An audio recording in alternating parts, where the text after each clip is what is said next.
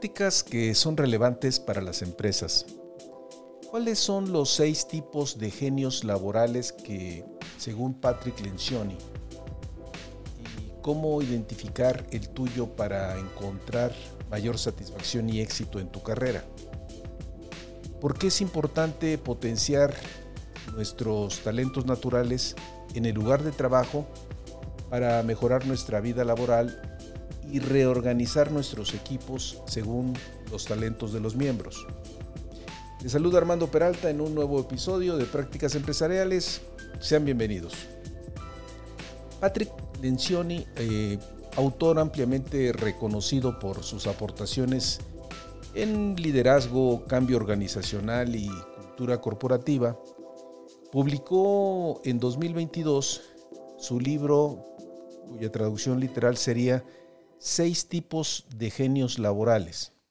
Este trabajo, como la mayoría de sus libros, utiliza una fábula empresarial para ilustrar el modelo que propone. En esta obra, Lencioni destaca la importancia de identificar y aplicar los talentos naturales en el lugar de trabajo. Sostiene que las personas que utilizan sus dones laborales se sienten más satisfechas y son más exitosas y que los equipos que potencian estos talentos son más productivos. Sin embargo, señala que muchos no logran satisfacción laboral por desconocer sus propios talentos, lo que obstaculiza el potencial de los equipos. El libro apunta a resolver una dificultad persistente a pesar de las herramientas disponibles para entender nuestras personalidades y preferencias. Suele ser difícil uh, aplicar estas herramientas en el trabajo diario y en la interacción con colegas de diferentes talentos. En los seis tipos de genios laborales, Lencioni proporciona un marco para entender nuestros talentos únicos en el contexto laboral. Este modelo surgió incidentalmente mientras el autor confrontaba sus propias frustraciones laborales. Según Lencioni, la aplicación de este modelo ha demostrado ser efectiva para mejorar la vida laboral de las personas, permitiéndoles encontrar mayor alegría en sus trabajos y reorganizar sus equipos según los talentos de los miembros. El libro se divide en dos partes, una fábula que ilustra la aplicación del modelo eh, del genio trabajador y una descripción detallada del modelo en la segunda parte. Vayamos y revisemos esta obra. ¿Estamos listos? Y comenzamos. Prácticas Empresariales Podcast. Un espacio dedicado a ti. En cada episodio abordaremos temas de negocios, tecnología y emprendimiento que de forma permanente son motivo de análisis, reflexión y discusión. Conectamos con todos aquellos que hoy desarrollan e implementan mejores prácticas empresariales para compartirlas contigo. No olvides que para compartir el conocimiento se requiere de la interacción y de procesos informales de aprendizaje, tales como la conversación, historias y la integración a comunidades. Analizamos cada uno de los temas a la luz de la experiencia y el conocimiento de nuestro conductor e invitados especiales. Esto es Prácticas Empresariales Podcast con Armando Peralta. Comenzamos. Amigos de la audiencia, pasemos a ver en primer término la fábula de negocio que el autor desarrolla en este libro justamente. La historia que nos presenta eh, Brooks, cuyo verdadero nombre es eh, Jeremiah Activian Brooks, es un fascinante recuento de sus experiencias laborales y cómo han influido en su vida.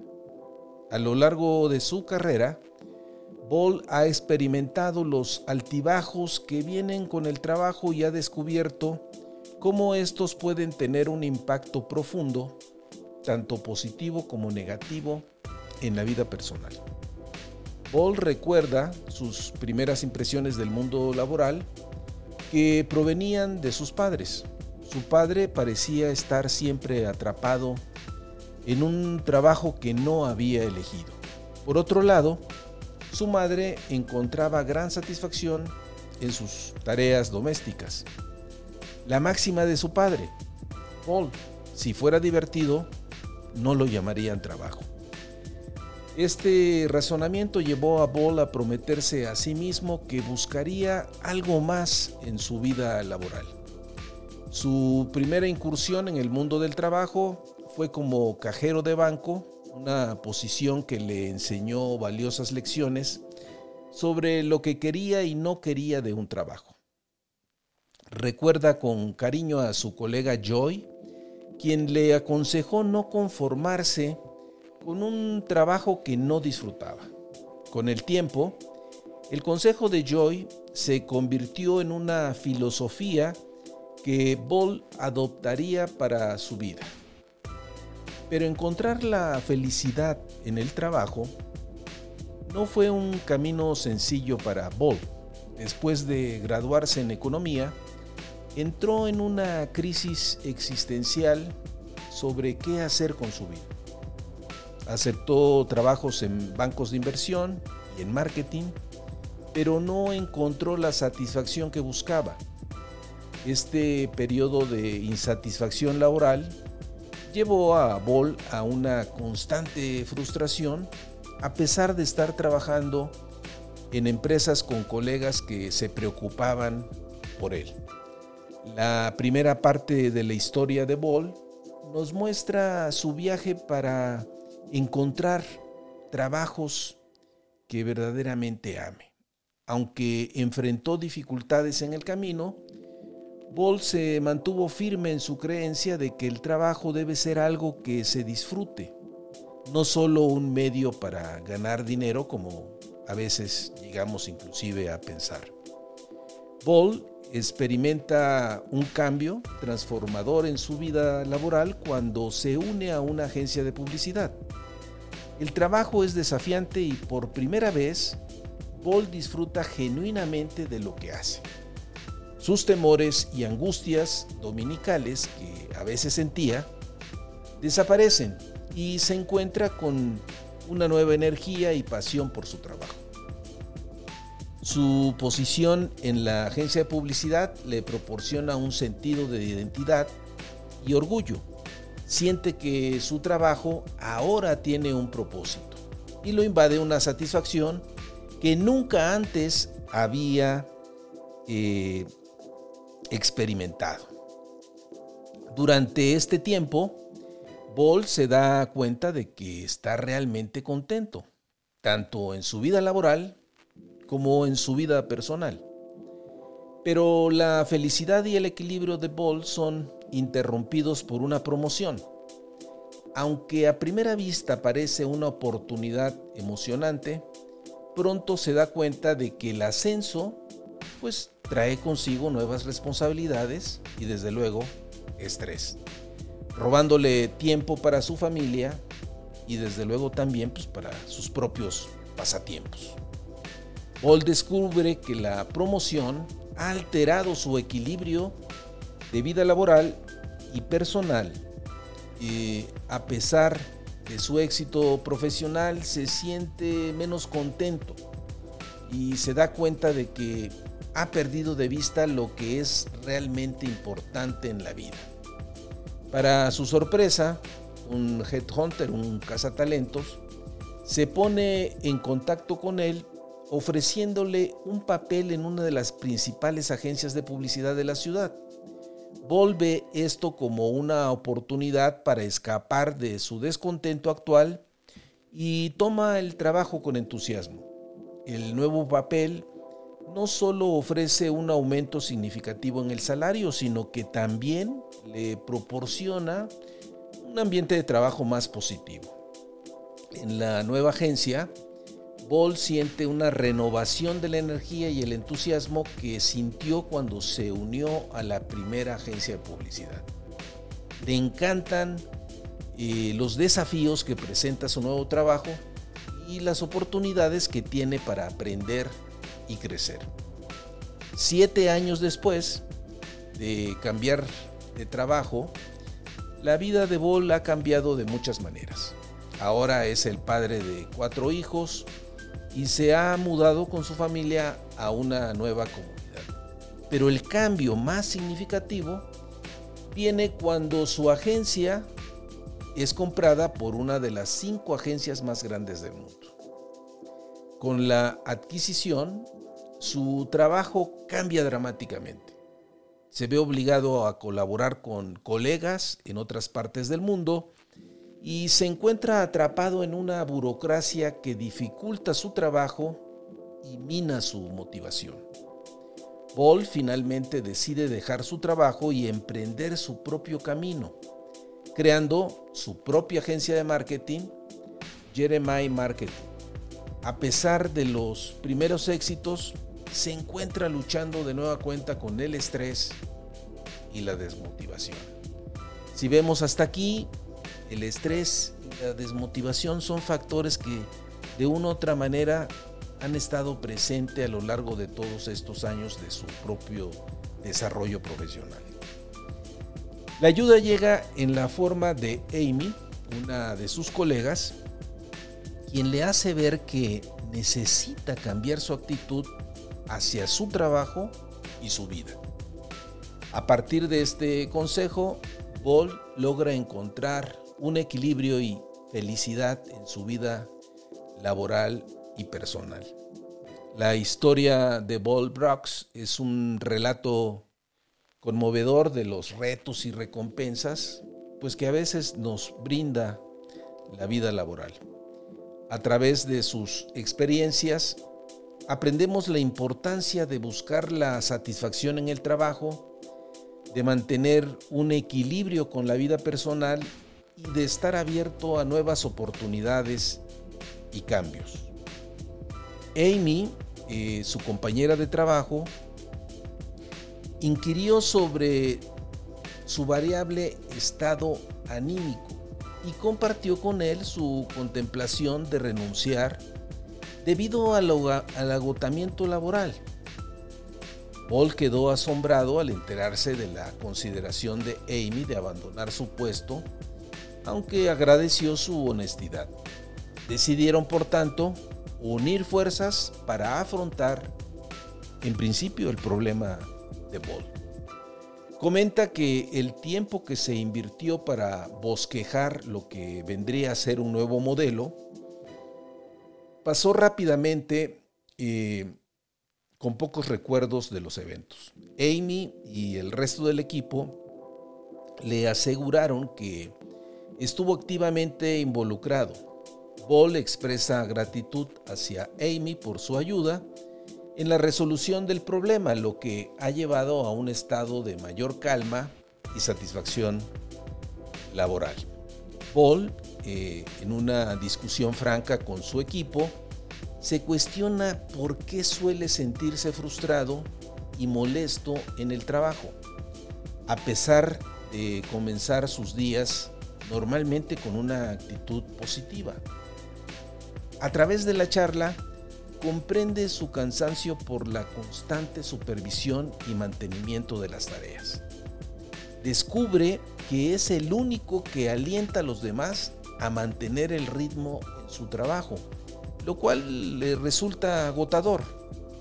Aunque sus colegas valoran su dinamismo y piensan que es eficaz en su papel, él siente que eh, algo que parecía eh, relativamente sencillo, pues definitivamente para él es agotador.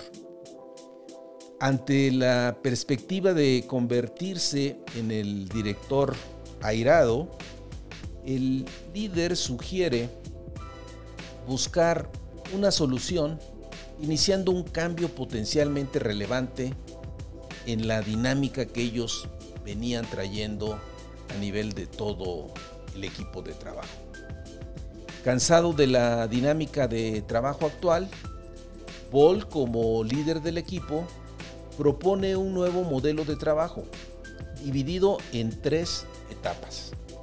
¿Cuáles son estas etapas? Ideación, activación e implementación.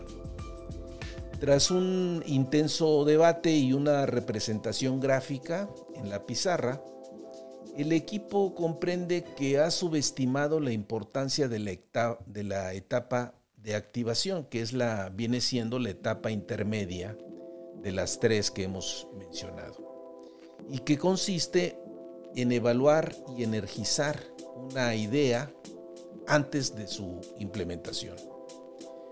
Durante la discusión se convocan a más miembros del equipo para obtener nuevas perspectivas y clarificar sus ideas.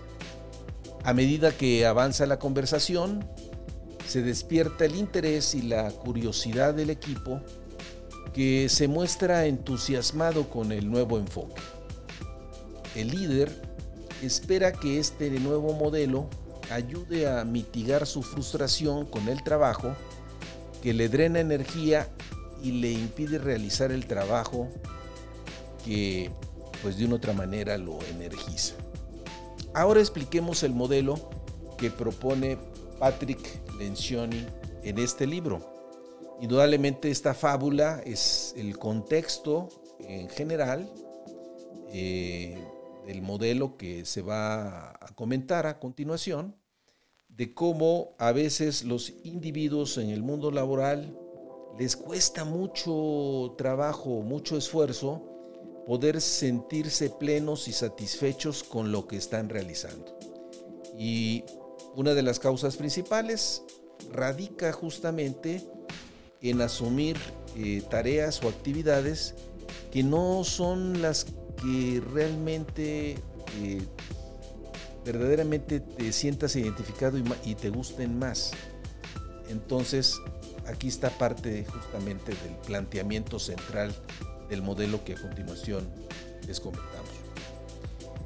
Eh, el trabajo en equipo se divide en tres fases que ya habíamos eh, mencionado. Ideación, activación e implementación.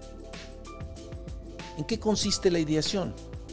Bueno, comprende la identificación de necesidades y la invención de, soluciones. En la siguiente fase, que es en la fase de activación, las ideas o soluciones propuestas se evalúan, es decir, eh, es una etapa de discernimiento y se moviliza a las personas en torno a ellas, que viene siendo la etapa de galvanización. La implementación es el proceso de llevar a cabo justamente estas ideas aprobadas hasta su finalización, donde hay dos etapas que se distinguen claramente. Uno, la parte de habilitación y otro que es la parte de la tenacidad, es decir, asegurar que efectivamente se alcancen eh, los objetivos que se han.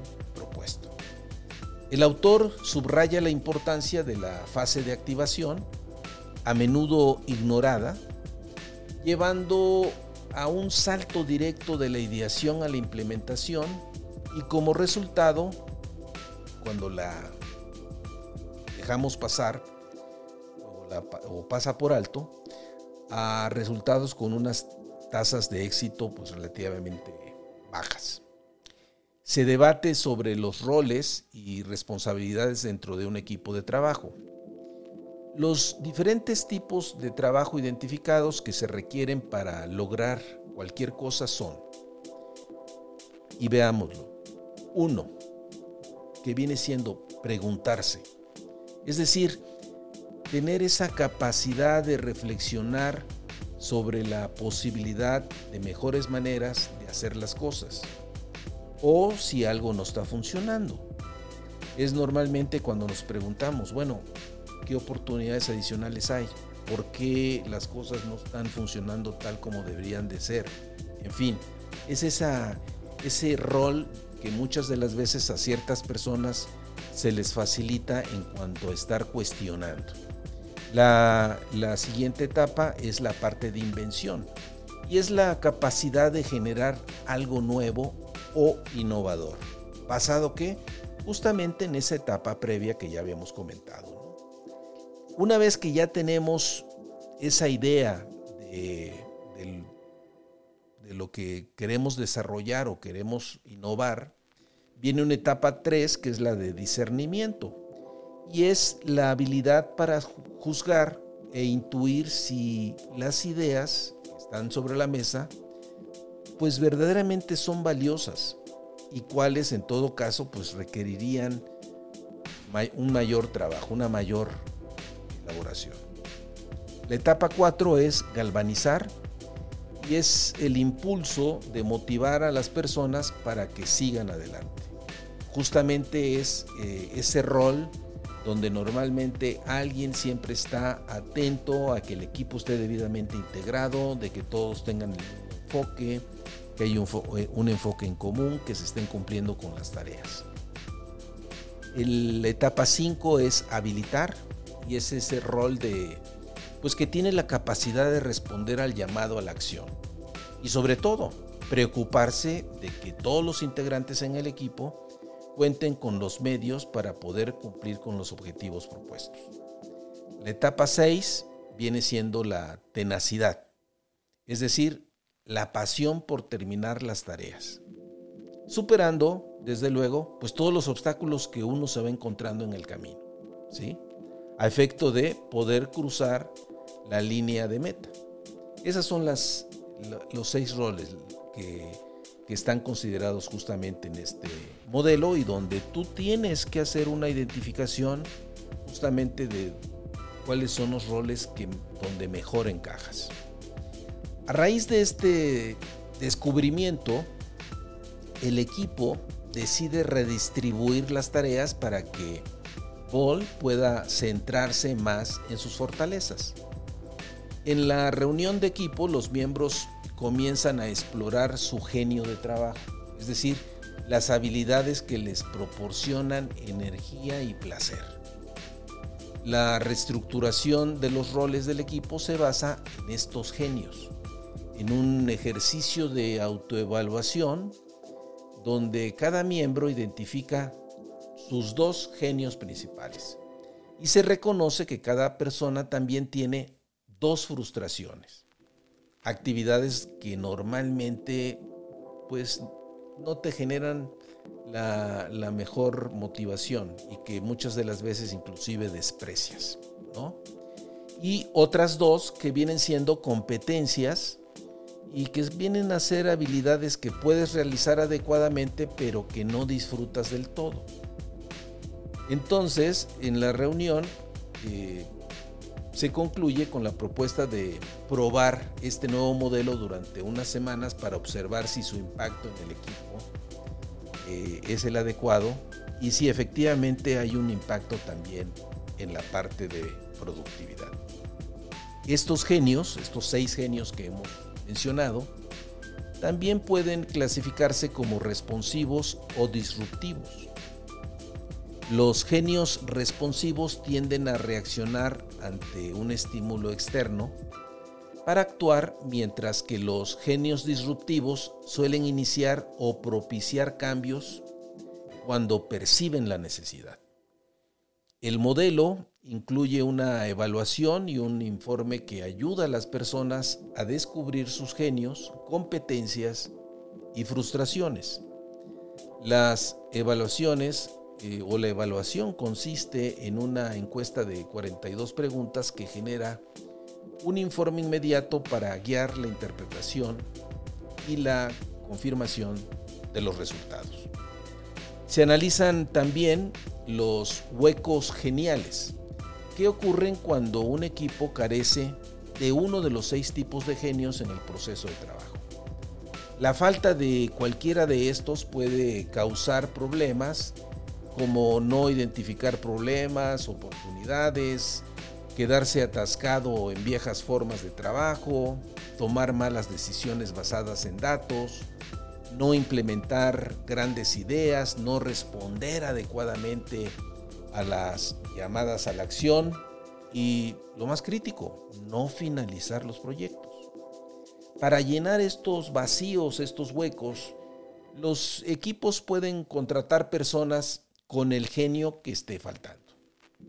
Pedir prestado a alguien de la organización que posea el genio que falta o depender de las personas dentro del equipo que tengan competencia en el área del genio que falta. El texto también introduce la idea de elevación en el proceso de trabajo. Los eh, primeros pasos en el proceso eh, se describen como cuando estás a un nivel, a un alto nivel, es decir, a nivel de la nube, que es toda la parte cuando estás preguntándote y estás en la fase de la ideación, mientras que los pasos finales, que viene siendo toda la parte de habilitación y tenacidad, ocurren prácticamente a ras de suelo, es decir, en un nivel mucho más bajo. El salto eh, repentino de una elevación a otra durante una reunión o proyecto puede ser desorientador y requiere un esfuerzo significativo para ajustarse. Una década después de fundar eh, Jeremiah Consulting, eh, su división de transformación laboral superó en tamaño a la de marketing y publicidad por un factor de 10. Ante una escasez cada vez mayor de trabajadores, descubrieron que la evaluación, retención y motivación de empleados talentosos se tornó crucial en un mercado laboral altamente competitivo. Como resultado, el narrador, este, que viene siendo Jeremiah, eh, dedicó la mayor parte de su tiempo a esta área de negocio, aplicando estos principios a su propio equipo. Además, integró el concepto de genio laboral en todos los aspectos de su vida, mejorando también a nivel de su propia vida eh, en el hogar y su papel como padre. Finalmente, Jeremiah eh, experimenta una profunda sensación de realización y gratitud por poderse dedicar a lo que siente eh, que verdaderamente siente para lo que fue creado. La historia que acabamos de comentar eh, arranca en el caso del personaje desde su infancia, influenciado por la frustración laboral que había identificado, diríamos, a una edad temprana en la figura de su padre. Esta impresión se fue reforzando cuando se incorpora al mundo laboral, conforme fue cambiando también de, trabajo y que le fue generando pues distintas insatisfacciones. A lo largo de su carrera siempre buscó ayudar a las personas a hallar dignidad y satisfacción en sus trabajos a través de una mejor gestión, liderazgo y trabajo en equipo. Sin embargo, en junio de 2020, tras años de luchar con su propia insatisfacción, tuvo una conversación de cuatro horas que culminó con la creación pues, del modelo que acabamos de ver, que son los seis tipos de genio laboral. Este modelo permitió al, al autor comprender por qué ciertas tareas le resultaban más gratificantes que otras por qué algunos estudios universitarios le atraían más y por qué fracasó en su primer empleo y triunfó en otros. Desde ese momento, él y su equipo han transformado aquellos descubrimientos iniciales en una evaluación individual que ha sido utilizada eh, pues con una gran cantidad de personas y de empresas para poder mejorar sus carreras y sus equipos. El, autor percibe que el trabajo eh, como una actividad permea casi todos los aspectos de nuestras vidas, más allá de lo que formalmente consideramos pues como empleo. Cree que todo trabajo debe ser digno y satisfactorio y el primer paso para lograrlo es entender que cada persona disfruta de diferentes tipos de trabajo y descubrir cuál es el más apropiado. Para esto el modelo de Working Genius surge como una herramienta para identificar estas eh, habilidades innatas. Eh, hasta aquí consideramos nosotros que el trabajo que ha desarrollado Patrick no deja de ser interesante si nosotros lo consideramos a nivel personal e inclusive eh, diríamos que aporta un gran valor también si lo consideramos en el contexto de, en el contexto de nuestros propios equipos de trabajo. Finalmente, la actividad más importante en cualquier organización, las reuniones, eh, se transformarán cuando los participantes conozcan y entiendan mejor sus genios y también sus propias frustraciones, lo que lleva a decisiones o debería de llevar a decisiones más acertadas y a un mayor compromiso con esas decisiones. Working Genius se encuentra en el corazón de todo lo relacionado con el desarrollo y la efectividad organizacional. Cuando las personas están completamente comprometidas con su trabajo, es mucho más probable que contribuyan a la salud de la organización y ayuden a evitar la disfunción.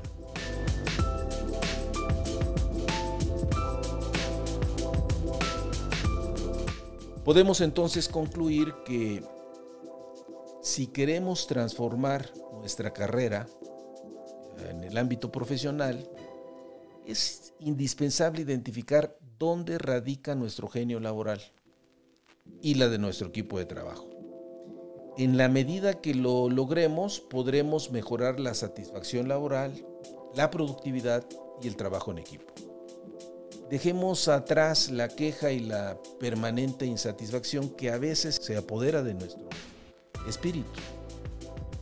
Finalmente, amigos de la audiencia, soy Armando Peralta y no olviden si tienen interés en enviarnos algún mensaje, lo pueden hacer en la siguiente cuenta de correo, prácticas empresariales podcast gmail.com o bien, si les ha gustado este podcast, hagan clic en seguir. Recordarles que ahora este episodio lo pueden ver en YouTube o bien en las diferentes plataformas especializadas de podcast como Spotify, Apple Podcast, Google Podcast, entre otras. Nos puedes buscar como Prácticas Empresariales Podcast. Nos escuchamos en el siguiente episodio.